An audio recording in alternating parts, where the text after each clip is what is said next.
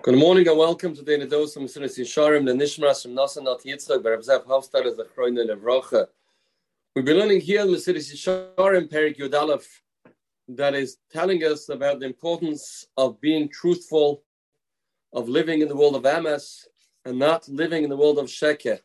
And he split it into three categories in the way people act, how severely they are influenced by the Midas HaSheker.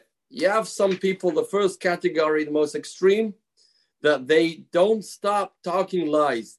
They fabricate stories, they make up stuff, and everything they say isn't true.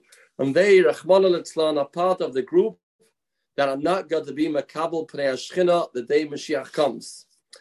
Then you have the second level, Acherim Kroivelem Madrega. They don't make up stories.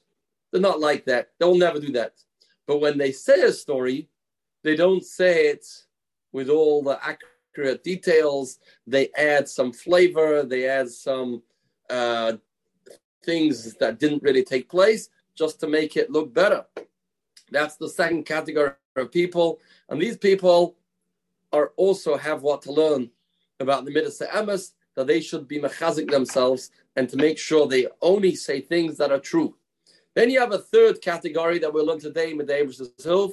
Yesh kal. He calls it a sickness.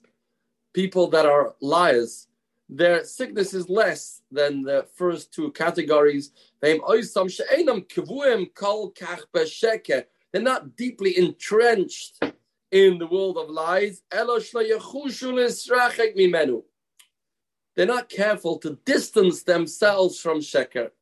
And he's alluding to the diuk that the Mefarshim tell us in the Pasuk. It doesn't say in the Torah, don't speak sheker. No. It says, midvar sheker tirchok. Stay a mile away. Don't come close to the world of sheker.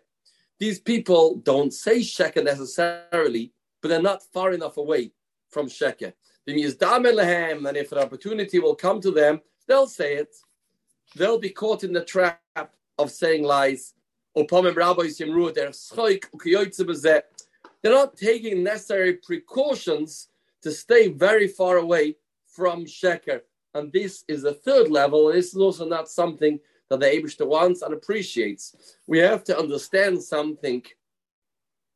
The Abishta is Emes, as we've spoken.